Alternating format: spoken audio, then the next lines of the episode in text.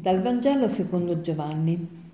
In quel tempo Gesù disse ai farisei, Io vado e voi mi cercherete, ma morirete nel vostro peccato. Dove vado io, voi non potete venire.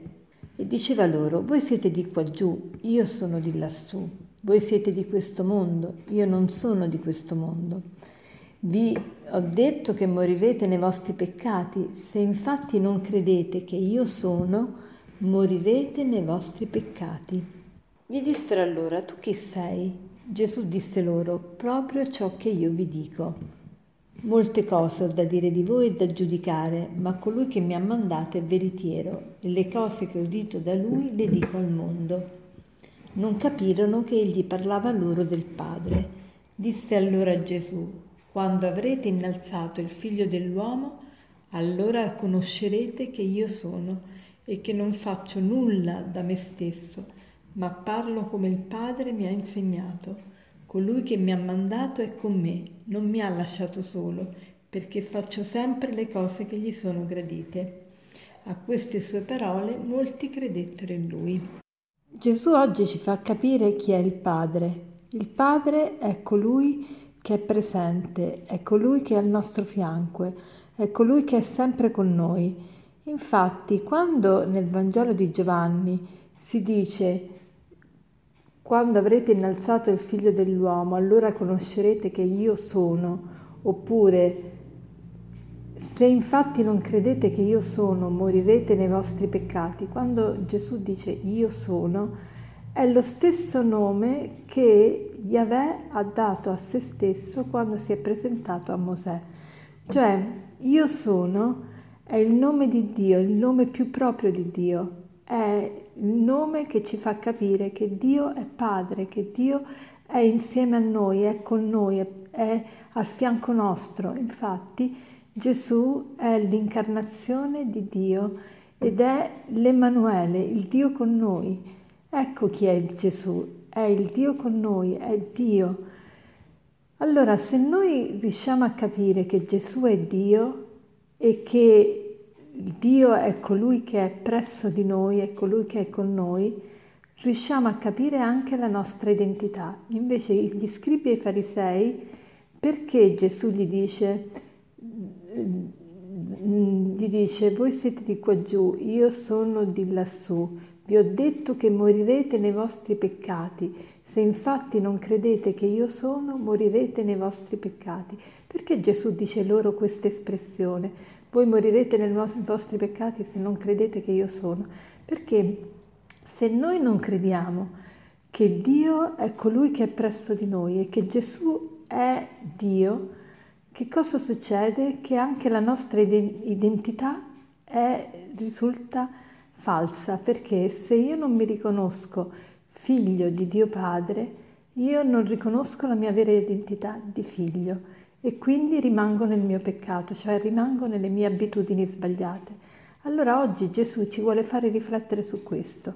Noi siamo figli di un Dio che è presso di noi, un Dio che si cura di noi, un Dio che sta al nostro fianco. Quindi anche la nostra identità è quella di figli premurosi, figli che si dedicano agli altri, figli che stanno al fianco delle persone, figli che sono presenti. Allora, questa è la realtà che dobbiamo realizzare nell'ambito della, della giornata. Cioè, nella giornata noi dobbiamo stare molto attenti perché molto spesso non siamo presenti a ciò che viviamo. Che cosa voglio dire? Che con il corpo siamo in un posto, ma con la mente, con la volontà, con lo spirito, con il sentimento, con le idee siamo in un altro. Quanto spesso noi stiamo stressati proprio per questo motivo perché non viviamo in pienezza l'attimo presente, il qui e l'ora. Allora adesso vorrei con voi cercare di sviscerare questo concetto in modo tale che possiamo imparare a vivere in pienezza. Vivere in pienezza che cosa vuol dire? Vuol vivere presenti al presente. Presenti al presente, che vuol dire vivere presenti al presente? Vuol dire essere consapevoli di quello che sto facendo in questo momento, Quanto spesso posiamo gli occhiali da una parte, le chiavi da un'altra e poi non li ritroviamo perché? Perché non siamo presenti a noi stessi in quello che facciamo. Facciamo le cose meccanicamente senza renderci conto di quello che facciamo e per questo viviamo distratti. Allora vogliamo vivere concentrati in ciò che facciamo.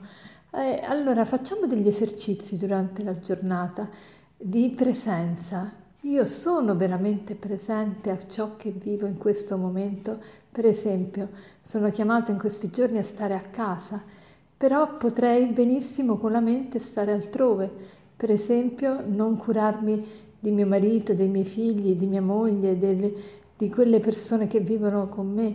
Perché? Perché con la testa sto da un'altra parte, sto con gli amici, sto al lavoro, sto da un'altra parte.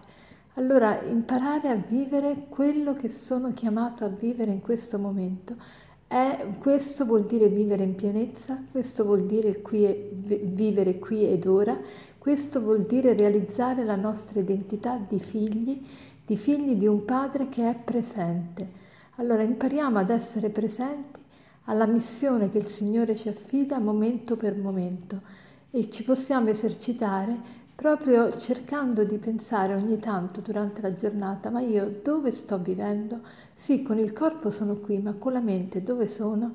Molto spesso se succede una discussione, se abbiamo avuto un dispiacere o una gioia o, un, o qualunque cosa, anche se siamo in una situazione, il nostro pensiero torna al, al dolore, torna a quella gioia, torna a quel, quel disappunto quanto spesso rimuginiamo dentro di noi cose che ci sono successe e addirittura alcune persone si torturano. Allora impariamo a vivere l'attimo presente, a essere presenti a quello a cui siamo chiamati a vivere in questo momento. E per concludere vorrei citarvi un aforisma di Ralph Follerò che dice così. La carità è una forma di presenza, non bisogna soltanto dare, ma anche darsi.